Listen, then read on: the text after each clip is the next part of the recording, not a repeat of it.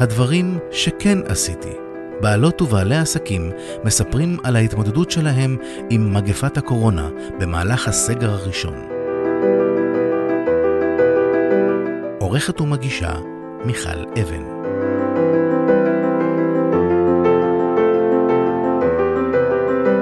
מי היה מאמין? מגפה בימי חיינו מגפה עולמית, סגרים, מסכות על הפנים, עסקים קורסים.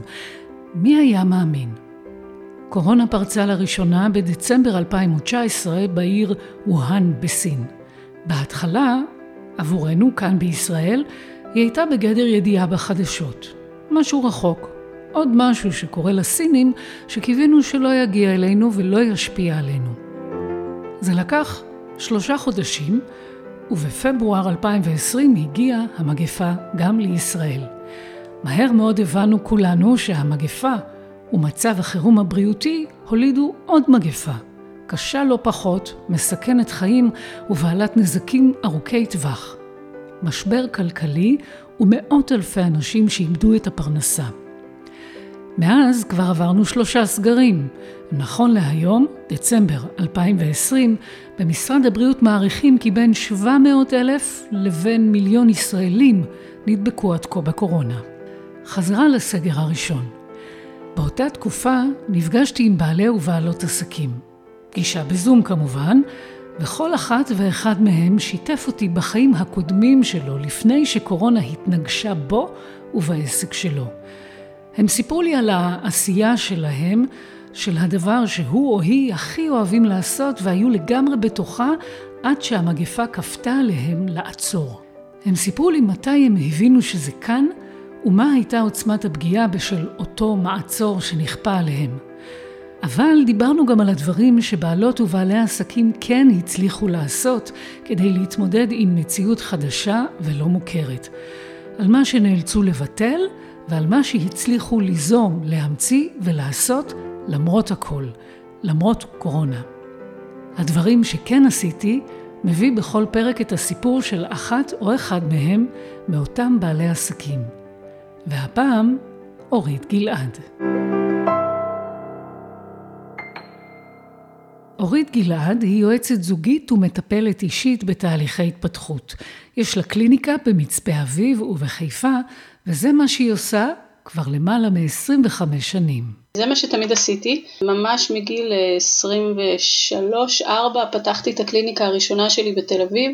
התחלתי מהכיוון של גוף נפש, רפלקסולוגיה, עבודה דרך הגוף, והתפתחתי בתוך התחום הזה לטיפולים רגשיים ולטיפולים זוגיים ולהנחיית קבוצות, אבל אני בעצם מלווה תהליכים של אנשים מאז ומתמיד, מאז שאני אה, בחיי הבוגרים, אפשר לומר. שבוע העבודה שלה היה מלא בעשייה. יומיים במצפה אביב, יומיים בחיפה, ובכל שאר הזמן לימודים ושיווק של העסק. וטיפולים. הרבה טיפולים מהבוקר עד הערב. כל הטיפולים היו פרונטליים, אה, באים אליי לקליניקה, אין שום דרך אחרת לעשות את זה. לא הייתה שום דרך אחרת לעשות את זה, לא היה מחשבה אפילו לעשות את זה אחרת. ואם היא עלתה אז היא נפסלה, כי זה לא היה נראה לי נכון, אני באה מעולם של... הבסיס של העבודה שלי הוא המגע, ולא היה נראה לי אפשרי לטפל באנשים אה, בלי לפגוש אותם, לראות אותם, לחוש אותם, להסתכל בעיניים, ו... וכל הקרבה הזאת הייתה חלק, מה... חלק מהטיפול, חלק מכלי האבחון שלי וחלק מאופן הטיפול.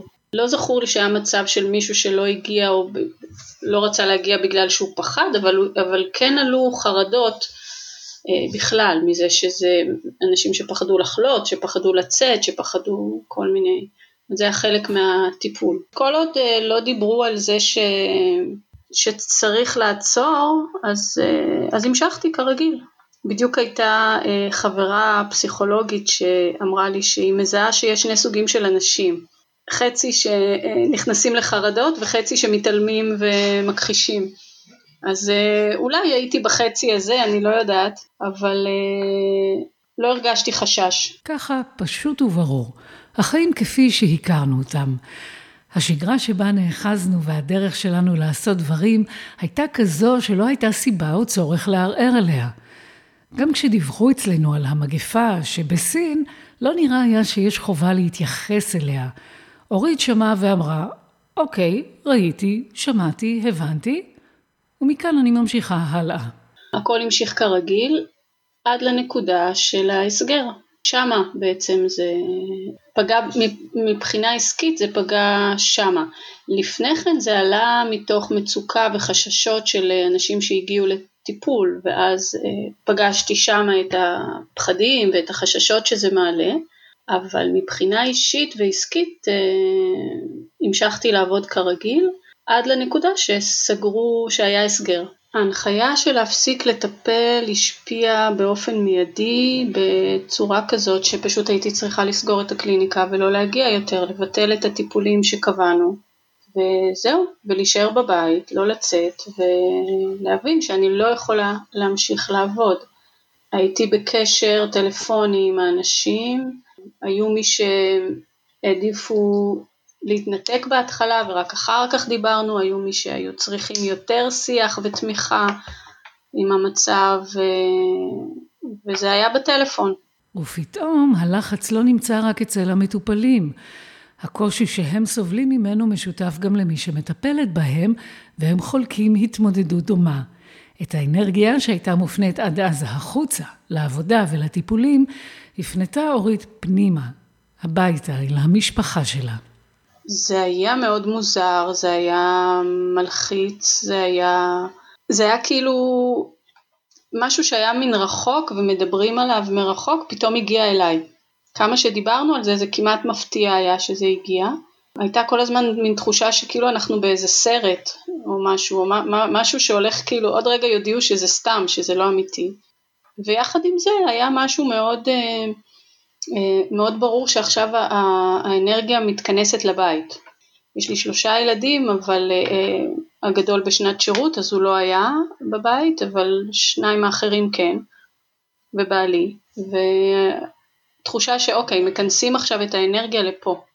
אנחנו רוצים שיהיה נעים, שיהיה טוב, שתהיה אווירה טובה, אנחנו עכשיו בבית, לא יודעים כמה זמן, אז בואו נעשה שיהיה לנו כיף, שיהיה נעים, שיהיה מעניין.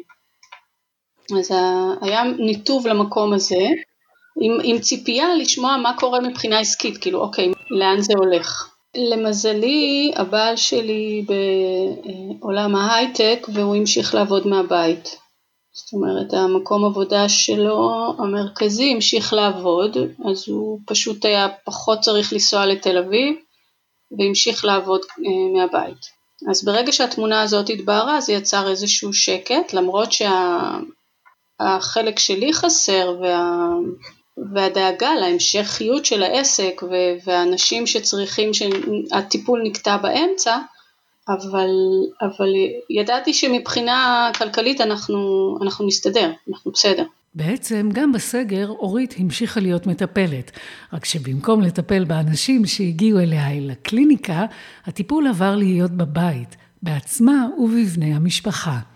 בחששות ובלחצים שעלו מן המצב החדש והלגמרי לא מוכר, שכולנו מצאנו את עצמנו בתוכו ובלי שום הכנה. ההתמודדות הייתה מאוד מאוד מאוד חזקה, זאת אומרת זה לא היה באמת קל, כי זה העלה חששות והיה לי חשוב אה, מצד אחד למצוא כן מקום לביטוי של חששות בבית, לא להתעלם מהם כי, כי בטוח שגם לילדים יש ו, ולא לעשות רק אפי אפי אבל מצד שני לא ליצור פאניקה ולא, ו, ולתת את התחושה שהכל בסדר, שאנחנו בסדר ואנחנו נתמודד עם זה, וזה והיה שיח, היה שיח על זה בבית, מת, הם בגיל שזה אפשרי, הבת בת 12 והבן בן 17, אז זה היה אפשרי ליצור את זה ביחד או עם כל אחד בנפרד, רגעים כאלה של, של ממה אתה פוחד ומה את חוששת ומה חסר לך, או מה, מה היית רוצה שיהיה, כל מיני שאלות כאלה שמפתחות את ה...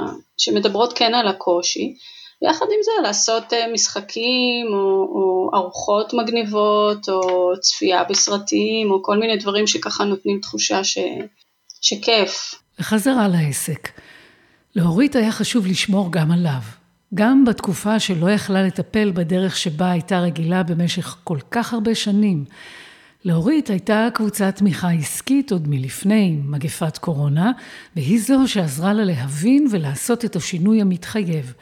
מעבר לטיפולים מרחוק, טיפולים בזום. באופן אישי, אני חברה בקבוצת B&I, קבוצת נטוורקינג וקבוצה של עצמאים שעוזרים בהפניות ובשיווק אחד לשני, והקבוצה הזאת מאוד עזרה לשמור על האוריינטציה העסקית. היה שם, הייתה שם אווירה מאוד מאוד אה, חיובית ונכונה, גם תמיכה חברית וגם עסקית. ובתוך התהליך הזה הבנתי שבעצם אני יכולה להתחיל לעשות דברים בתוכנה המוזרה הזאת שפרצה להכרה שלי שקוראים לה זום. זאת אומרת שיש, אפשר ליצור מפגשים אה, מקוונים. וזה משהו שהייתה לי התנגדות, אה, אה, אפשר להגיד אידיאולוגית בראש, מאוד חזקה אליו. זאת אומרת, לאורך השנים מדי פעם אנשים הציעו לי לעשות טיפולים מקוונים, וזה היה נראה לי מה פתאום, זה משהו שהוא לא קשור אליי, זה לא אני, אני, אני בן אדם של מפגשים אישיים. וממש אני זוכרת את הזמן הזה שהייתה לי ההבנה הזאת שזה מה שאני צריכה לעשות מבחינה עסקית וגם מבחינת המטופלים שלי, לפתוח להם את האפשרות הזאת, וזה ממש היה לי קשה, ממש ממש לא, לא, לא הצלחתי לעשות את זה. ולקחתי לעצמי שבוע, אמרתי יש לך שבוע להיות בתוך ההתלבטות הזאת, כאילו שבוע שלם שאת אמורה לעשות דברים, כי אני בן אדם מאוד uh, מעשי, אם אני מחליטה משהו אז, אז אוקיי, אז מה עושים, מחלקים את זה לצעדים ועושים 1, 2, 3, אמרתי אוקיי, את לוקחת לך שבוע, שבוע את לא עושה בזה כלום, את, את יודעת שאת הולכת לעשות את זה ואת רק מאפשרת ל, לכל התחושות אה, וכל המחשבות שקשורות בזה לעלות, וזה היה תהליך מדהים, כי, כי הרגשתי את ההתנגדות מאוד חזק, הפנימית, והרגשתי איך היא מתמוססת לאורך השבוע, זאת אומרת היה לי ברור שביום ראשון אה, שאח... הקרוב אני אה, צריכה לשבת ולראות אוקיי מה עושים, איך, מה זה הזום הזה, איך נכנסים אליו, מה עושים איתו, איך מתמודדים איתו, איך... ו, ולאט לאט כבר הייתי מוכנה, עד ליום ראשון כבר הייתי מוכנה לעשות את זה. ואני זוכרת שהיו אנשים שאמרו לי רגע למה את לא מתחילה, נו תתחילי כבר, מה קורה, למה את לא מתחילה, אמרתי כן עוד מעט, עוד מעט. זה היה כמו כמו מין מאבק פנימי כזה שקורה, אני זוכרת שכשהייתי ילדה היה סרט בטלוויזיה שדיבר על המלחמה בין הקיץ לחורף, שדיבר על, ה, על הסתיו או על האביב כזמן שבהם אם נניח ניקח את הסתיו שזה התחלה של סוף הקיץ שהחורף מתחיל להגיע והוא נלחם בקיץ. ואז הקיץ הוא נהיה יותר חזק, הוא מנסה לתת fight ואז החורף מתחזק ויש ימים כאלה של חורף וקיץ כאילו זה הסתיו וזה היה משהו כזה, זה היה מין אה, מלחמה פנימית בין החלק ש, שיודע שצריך וכדאי ורוצה לעבור לעבודה המקוונת והחלק שאומר לא ומה פתאום ואני לא יכולה וזה לא מתאים לי וזה לא אפשרי ו, ו, ו, ו, ומעל כל זה הייתה החלטה שזה הולך לקרות עוד מעט וההחלטה הזאת ניוותה את זה לכיוון שזה כן שזה הולך אה, לקרות ובסוף אמרתי אוקיי אני מנסה מה, מה אני עושה כזה עניין. השבוע עבר יום ראשון הגיע, ואורית הבינה שאוקיי, צריך להתחיל. זו הייתה התוכנית. וכך היה. היא פשוט פרסמה שהיא מציעה פגישות זום ללא תשלום לכל מי שמעוניין. הודעתי את זה למטופלים שלי, והודעתי את זה לחברים, והודעתי למשפחה, והודעתי בכל מקום, ואנשים התחילו לפנות, ופשוט נתתי המון אה, פגישות כאלה, זאת אומרת מבחינתי זה היה, אה, אמרתי, משהו אני בטח אוכל לתת להם, אני סומכת על עצמי שאני משהו אתן, גם אם זה לא יהיה פגישה, אה, טיפול מושלמת, ולהם זה, הם רק יבזבזו זמן, הם לא יבזבזו כסף. ופשוט למדתי לעשות את זה.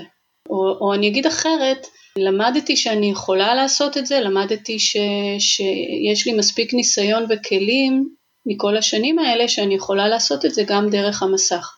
נכון שאי אפשר להשוות אה, פגישה על המסך מפגש אה, ממשי, אבל עדיין אפשר, זאת אומרת גיליתי שאני עושה תהליכים, הגיעו אפילו אנשים שלא הכרתי, זאת אומרת זה לא היה רק אה, תהליכים עם אנשים ש, שאני כבר מכירה ופגשתי והמשכתי תהליך אה, והדברים קורים, אותו דבר כמו בקליניקה, ואז הבנתי שאני יכולה, שזה אפשרי. ואז אפילו הבנתי שזה גם מוצא חן בעיניי, שיש לזה הרבה יתרונות, שזה מאוד נוח מהרבה היבטים אחרים, כי הרבה פעמים אנשים מאוד מתקשים להגיע עם כל הסדר יום העמוס שלהם, או אנשים שנמצאים רחוק ולא יכולים להגיע. ממש מהפך. והמהפך, מספרת אורית, היה יחסית מהיר. תוך כמה שבועות זה הפך להיות חלק מדרך הטיפול שלה, דבר טבעי ומובן מאליו. כאילו שכחתי שזה היה קשה קודם, היא אמרה לי. כששוחחתי עם אורית זה היה אחרי שכבר יצאנו מהסגר הראשון, ולאור העלייה המחודשת בתחלואה אז, עלה החשש שנאלץ להיכנס לסגר שני. אורית חששה מכך שזה אכן יקרה ומאוד לא רצתה שהסגר יחזור, הן ברמה המקצועית, עסקית, האישית, הן בשל המצב הכלכלי של הרבה מאוד אנשים בישראל אחרי הסגר הראשון. אחרי התהליך שעברה וההבנות שהיא הגיעה אליהן, הפעם היא כבר ניסתה כן לחשוב קדימה, להיערך ולנסות למצוא פתרונות אם יהיה סגר נוסף. אני כן חושבת על אה, איך, אה, איך לשלב אה, מוטיבים עסקיים חדשים שיאפשרו לי לעבוד גם במצב של סגר או של מיעוט מפגשים, וזה באמת להגדיל את כמות, ה... את כמות האנשים שפונים אליי במרחק פיזי. זאת אומרת, אנשים ש... שגרים מחוץ לחיפה באזורים אחרים בארץ, או ישראלים שחיים בחו"ל. וזה קהלים שאני הייתי מאוד שמחה להגיע אליהם, שאני יכולה להציע להם אה, טיפול כזה בעברית. בתוך הת... הטיפולים שלי, בטיפולים האישיים, המפגש הראשון הוא מפגש של אבחון מאוד מעמיק שאני עושה, ואני עושה אותו דרך כפות הרגליים.